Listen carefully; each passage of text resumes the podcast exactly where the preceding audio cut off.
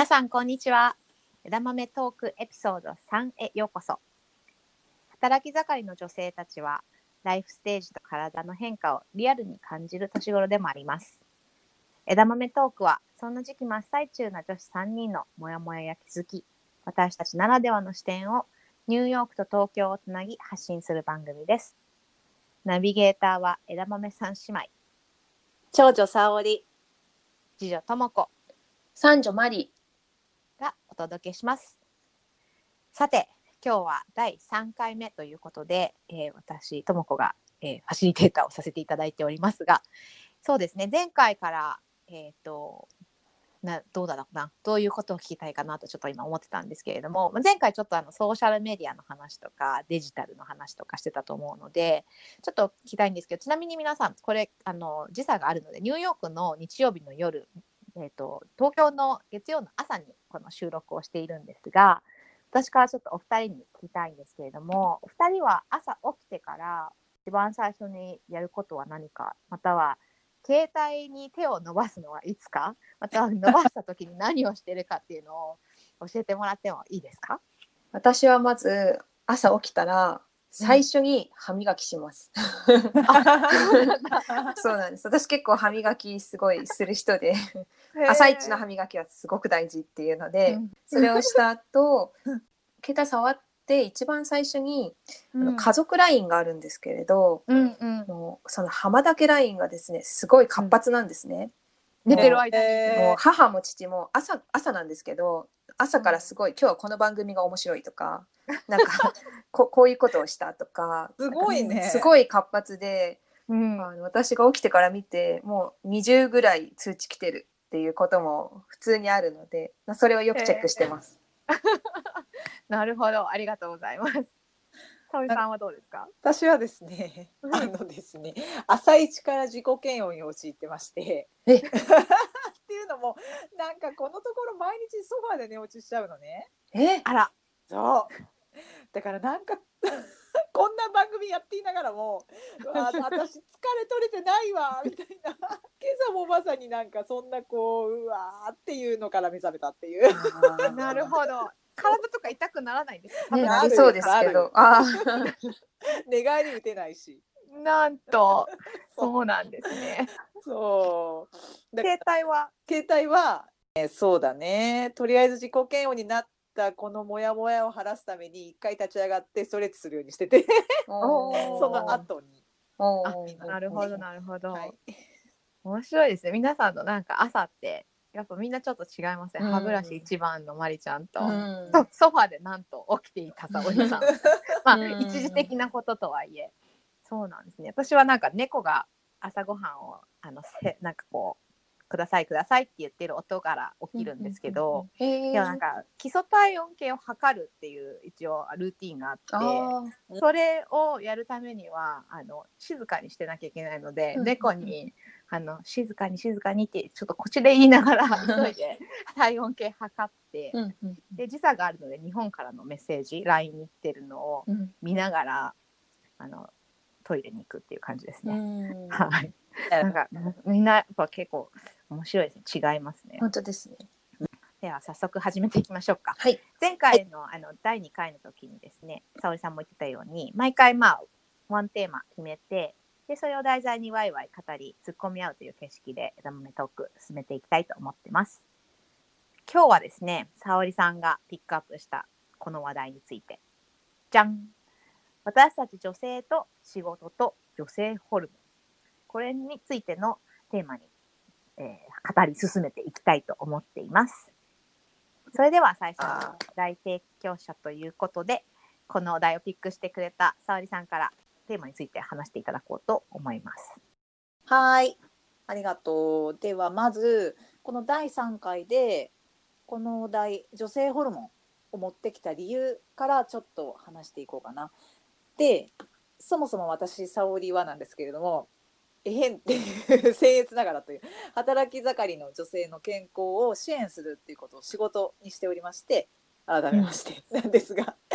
で私医療者ではないですけれども僭越ながら大手企業の社員さんや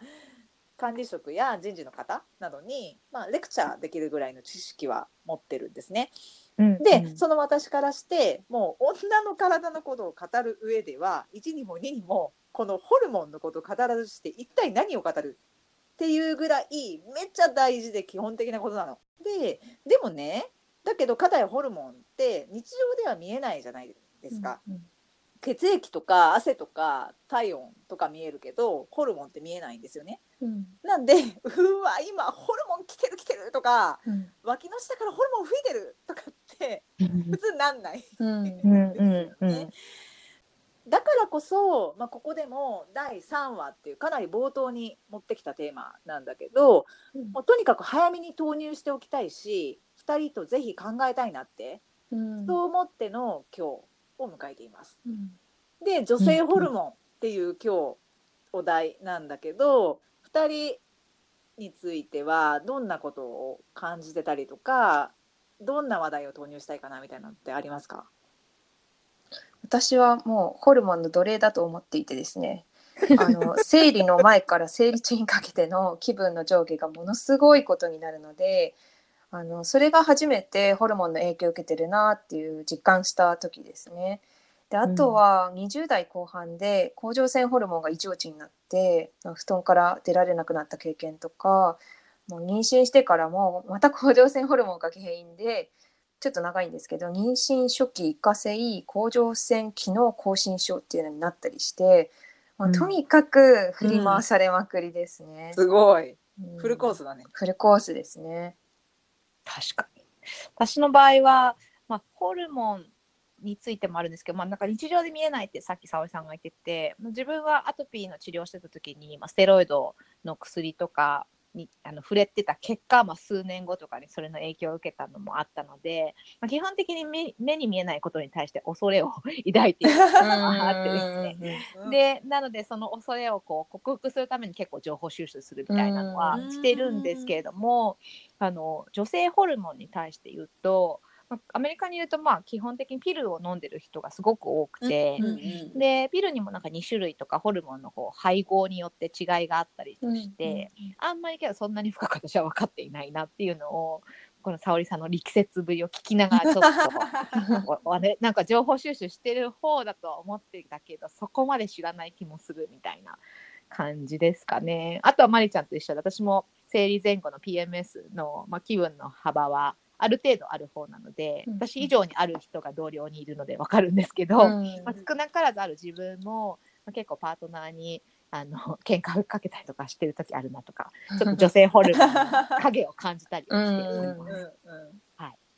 ありがとう。なんか結構個人差がある世界なんだよね。なんか自覚がある人とない人とすごい辛い人と、えー私そんなの何もないよっていう人もいるし。うんんっていう中ででもやっぱりなんとなく知っておくことは大事だよねっていう意識は持ってる方が働く女性の間では多いんじゃないかなっていう印象があってで、うんうん一つちょっと今日記事を題材にしていきたいと思うんですけどと2人にもあの先に読んでもらってる記事なんだけど私も少し面識があるワリスという人材紹介の会社の共同創業者の田中美和さんという方がキャリアメイクと女性ホルモンとどう付き合うか問題っていうのを書かれてるのねネットに寄稿記事として。でそこで彼女は、えーご自身のエピソードを書いてるんだけれども具体的に「産後うつですね」って産婦人科の先生に言われた時の話を書かれてます。でその時彼女は気持ちのアップダウンがとにかく止まらなくてでもなんかそれが正体不明だったそうなのね。でなんかどうしていいかわからないけど、えーこのまま普通に生活することもままならないので我慢しきれず駆け込んだというふうに書いている。でそれに対して先生の説明ではまさにこれこそが女性ホルモンの仕業なんですね。なんて言われたかっていうと妊娠中に急増した女性ホルモンが出産後に激減することで心身の不調が引き起こされてますねと。で実はこの田中さん産後に始まった話だけじゃなくて遡ると30代の半ば過ぎた頃から、毎回生理前後にジェットコースターのような気持ちのアップダウンにずっと苦しんでこられたとそう書いておられてて、うんでそれがねなんか医者には行くほどでもないんだけれども、うん。なんかおかしいななんかおかしいなっていうのを感じ続けてきたそうなのね。うん。でこれって私自身もそうだしお二人もそうだと思うけど世の働く女性でこういう同じような不具合を抱えながら働いてきた人ってかなり見えにくいし声を上げにくいだけれども実際はめちゃめちゃたくさんいるんじゃない？ってうん。これを読んで改めて思ったんですね。いやめっちゃいますよ。めっちゃいますよ。いや主に私はメンタルに影響することばかりですけどやっぱり見えないっていうのがこう影響がすごい見えにくいっていうのがこう大きいですよね。ともこさんとかどうですか？うん、私も肌が荒れやすくなりますね。なんか、あの生理前後とか。うんあとは、さっき言ったようにちょっとイライラしやすくなるっていうのと、まあ、あとは私は生理痛がなかったりとか、結構比較的生理のタイミングが楽な人なんですけど、やっぱり同僚で、本当にその気分のアップダウンが激しくなったり、あとは、あの、本当に物理的に、なんか身体的に痛みを、あの、うん抱えたりとか、一瞬外からわからないんですけど、聞いてみると実はすごい頭痛がする、なるならば生理が近くてとか、そういうのを聞いてて、いや、たくさん不具合抱えてる人いるんだろうなとは思ってます。そうだよね2人ともありがとう。まあ主にメンタルのこととかイライラするとか肌荒れとかなんかそういうことを挙げてくれたんだけどなんかちょっと専門家っぽいところ発揮してもいいですか？どうぞどうぞ。お願いします。でこれホルモンの影響って実は他にもまだまだあるのね。でこれざっと紹介すると、あげるね、えっと、2人が挙げてくれたことも含んでるんだけどまず脳みそ心臓、うんうんうん。うん骨うん。血管うんそう。あと関節筋肉うんで皮膚。でさらに粘膜。で自律神経。ううんんうん。で最後に免疫機能、うん。うんうん。免疫。っていうかさこれほぼ体の全部じゃん。そうですね。うん。ほぼ全部。それぐらい、まあ、とにかくあらゆる全身メカニズムに働きかけるほどホルモンって女性にとってパワフルな力を持ってると。うんで、まあ、かつこのホルモンバランスって妊娠可能年齢を一つの分岐点として思春期成熟期更年期っていう風に私たちの中でドラスティックに変わっていくのでその変化とともに女性特有の疾患が引き起こされていくって言われてます。うんうんで再度さっきの記事に戻るんだけど田中さんはご自身の締めとしてこの女性ホルモンとどう付き合うか問題は仕事の踏ん張りどころとホルモンによる不調が同時期に起きてしまうっていう意味で女性のキャリアにとっても結構大きいことなのではないかってそういうふうに問題提起をされているのね。うんでしかもこれ大事なことはこのコントロール不能なアップダウンって女性だけにしか起こらないと。うん これって結構まあそうだよねって話なんだけどね、まあ、すなわち男性における男性ホルモンでは同じことは起きない女性だけにしか起きない不具合であるってことも一つのポイントなんじゃないかと思うのね。でここで私あのもう一個専門家っぽい観点から統計データをご紹介したいんだけど公的な調査で女性ホルモンが体に与える影響を私たちが知らないことにより招いている労働損失がなんと日本円で約5,000億円おって言われてます。結構莫大な数字。うん。で、うん。他の調査だとこのホルモンの影響の最たるものであるうん。PMS いわゆうん。る月経前症候群うん。とか生理痛。うん。で仕事のパフォーマンスが通常の半分以下になるうんと答えた人の割合がなんと実にうん45%。いやーわかる。ってるのね、うん。で明らかにこれ仕事できてないじゃん。うん。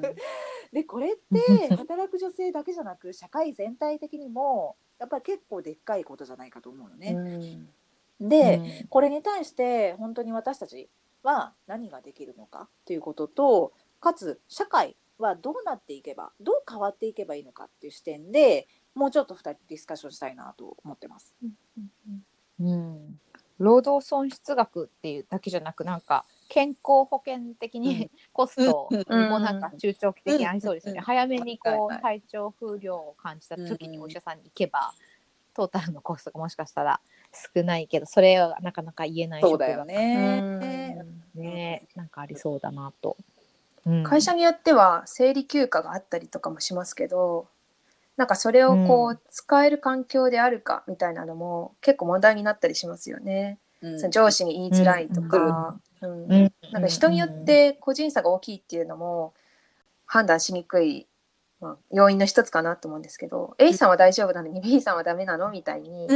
思われる原因にもなっちゃうのでうん。やっぱり言いにくいなみたいなところありそうですよね。うん。そうですね。なんか最近、全然ちょっと話違うんですけど、私の上司が初めて、人生初めて花粉症になったんですよね。で、なんか相当辛そうで、で、私がアレルギーを持ってて、過去2年ぐらいそのアレルギーで、まあ、生産性が落ちたり、うんまたあのうん在宅勤務しなきゃいけなかったりとか、もちろん理解をあった上司だったんですけど、自分が花粉症になっても意識朦朧とするなんか薬漬けになった途端に、いやこんなに辛いんだったん。ことを言っ。ててそうだからあのやっぱり心の底から理解するにはその本人も体験しなきゃいけないのかなってちょっと思ったんですね。で花粉症でそれならばこの男性が体験することがないと沙織さんがおっしゃってた、女性ホルモンの影響なんてどうやってそこのレベルに、うんあの理解を持っていてもらうかって結構本当なんかクリエイティビティが必要だなとかちょっと思ったり本当ですね。しましたね。うんうんうん。うん私の職場の場合はまた私の家庭内の場合はやっぱりその PMS を持っている人間であるっていうふうにまず認識をしてもらって、うんうんうんでもこっちからいあの私含まずほ結構他に女性の社員が多いのであの発信してますね。今日はこれこれこういう事情で私はこういう状態であそれ大事ですね。大事でううん。ん、でだんだんそれがパターン化してくると、あ例えば家庭内とかだとあのなんだか喧嘩っ早いとも子がいるイコールあれ？もしかして PMS の時期じゃない？っていうなんかこう machine learning 的な状況になってくるので、そうすると少しなんかこうあのうん。クッションになりますよね、あの攻撃力の。うんうんうん。うん、っていう感じでやっぱりなんかこう自分も発信しなきゃいけないしで相手がそれを受け止めるこう状況にいる時に話さなきゃいけないし、っていうぐらいですかね今相手のためでもありますよね。私は今こういう状況で、うだからこうちょっと機嫌が悪いとか、分かっていると相手もなんで八つ当たりされてるんだろうみたいなうん。なんか状況に陥らないので、言うことはすごいいいですよね。ただ社会はどうなっていけばいいかっていうとなかなかすごい難しいですよね、なんかこう職場の雰囲気によっても多分大きく違うと思いますし、うん。女性比率がどうかによっても全然違うかもしれないですし、女性の中でも一切そういうなんか体験したことない人だけしかいなかったらなんか多分唯一一人だけそれを言うっていうのもすごい難しいのかなっていう気はするんですけど、でもなんか社会はどうなっていけばいいのかっていう視点で言うと私はやっぱりこう意思決定権を持つ人の中に女性比率がもっと増えるのがすごく大きなあの改善の一歩かなと思っていまして。っていうのが、うん。あの私妊娠が分かった後にその留学もどうするかみたいな結構せめぎ合いの時期があったんですけれどその時に大学側の理事会があのいろいろ会議をしてくれてですねあの活かせるかどうかみたいなテーマで話し合いをされたんですけれどその理事会の中に出産経験の女性がそのお茶代は結構いらっしゃるっていうことで皆さんがやっぱり行きたいのはすごいわかるよねっていうことで、あの後押しをしてくださって、まあ、私のこう判断で行くかどうかを決めていいよっていうそういう回答をもらったんですね。やっうんうんぱりその理解をしてくれる人がどれぐらいの割合いるかその意思決定層にいるかっていうのは結構大事だなって今回思いました。うん、その話で一個思い出したのが2017年ぐらいにとあるフェローシップのプログラムでボストンに行く機会があって、でフェローシップで大体こうもちろん子供は連れてこないでいろんな人が、まあ、20人ぐらいいたかな、あのディスカッションする、まあ、2泊3日の会があったんですけどそこでゲストスピーカーとして来たあのボストン内のあのなんか知事のような方が結構若い女性だったんですよね。で半年前に出産されたばかりでなんか乳児だからって言って連れてこられててでなんか最初寝てたんですけど喋ってる間に泣き始めて、でなんと授乳をし始めながらスピーカーをしたっていう結構かっこいい状況になって、ですごくなんかその後彼女がいなくなった後結構フェロー同士で話してたんですよね。この今目撃したものについてみたいな、このあの同時進行で何事もなかったように物事に進む、ただやっぱりう受け手的にはそれが人生初の体験だった人が多くて、そしたら別のロンドンから来てた人がロンドンの別のフェローシップではあのそのやっぱり働くママに対する接し方があのなんか先進的なフェローシップとそうじゃないフェローシップで2つあって、やっぱりすごくこうい与えるイメージが違った、で多分そのオーガナイザーの側に働くママがいたかいな,、うん。いかで結構そんなルールポリシーが前例を作るか作らないとかうん。が大きく違ったっていう話をしてて、まあ、我々参加者の中では私たちもできる限りこう先進的な側に行きたいよねっていう感じの,、あのディスカッションがあったんですよね。すごい刺激的いや本当です。ね。うん。うんうんでなんかあの2人の話も聞いていて思うのは、まあ、この女性ホルモンの話にもつながることだと思うんだけどなんかそのアンコンシャスバイアス？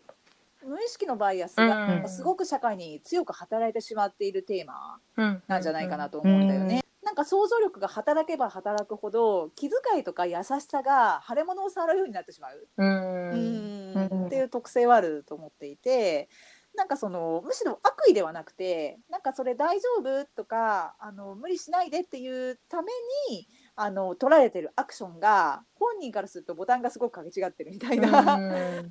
気づかなくてもいいのにみたいなことっていうのも多々あるしその気の使われ方もちょうどいい使われ方っていうのがあるよねっていう。うんうんうんなんかそこを対話とか、まあ、より一人でもカミングアウト自分の状態はこうなんですとか、こうしてほしいんですと言える人が増えていく、うん。双方の歩み寄りによってなんかちょっとずつ改善解決していけばいいなっていう、うん。うんのはすごい2人の話を聞いても感じるし、うん。自分のテーマとしても感じます。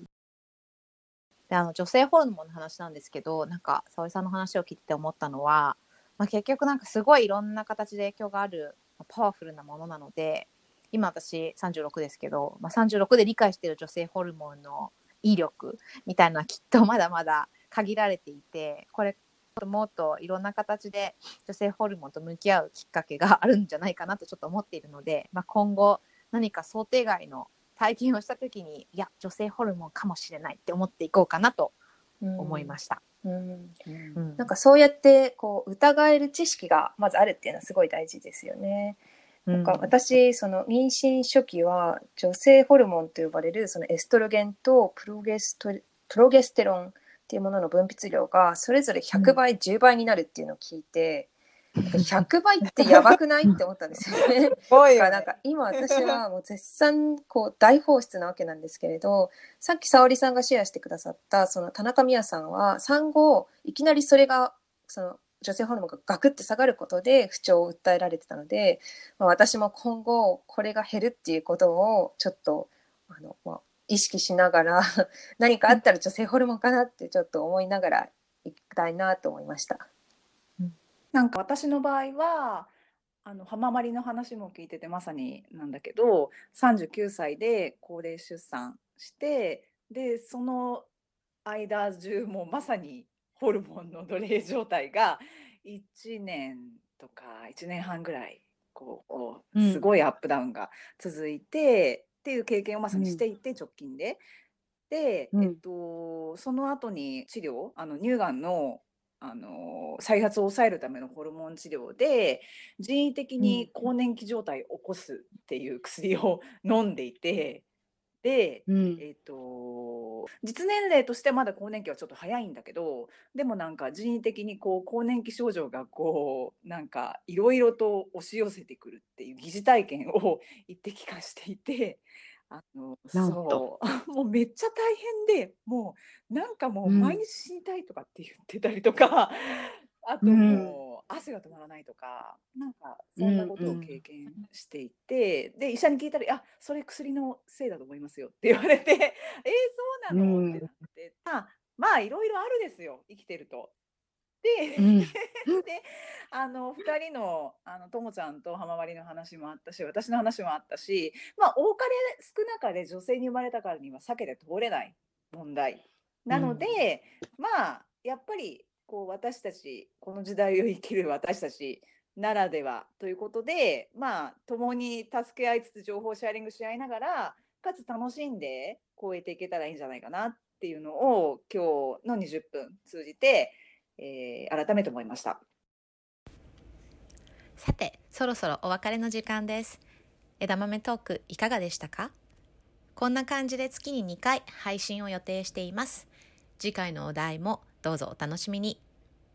今回の録音内容や今回話題に出てきたサイトのリンクなどは私たちのウェブサイトに載せています URL は枝豆トーク .com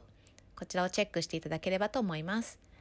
皆さんからのこんなお題で話してほしいなどのご提案も大歓迎です。それではまた次回お会いしましょう。さようなら。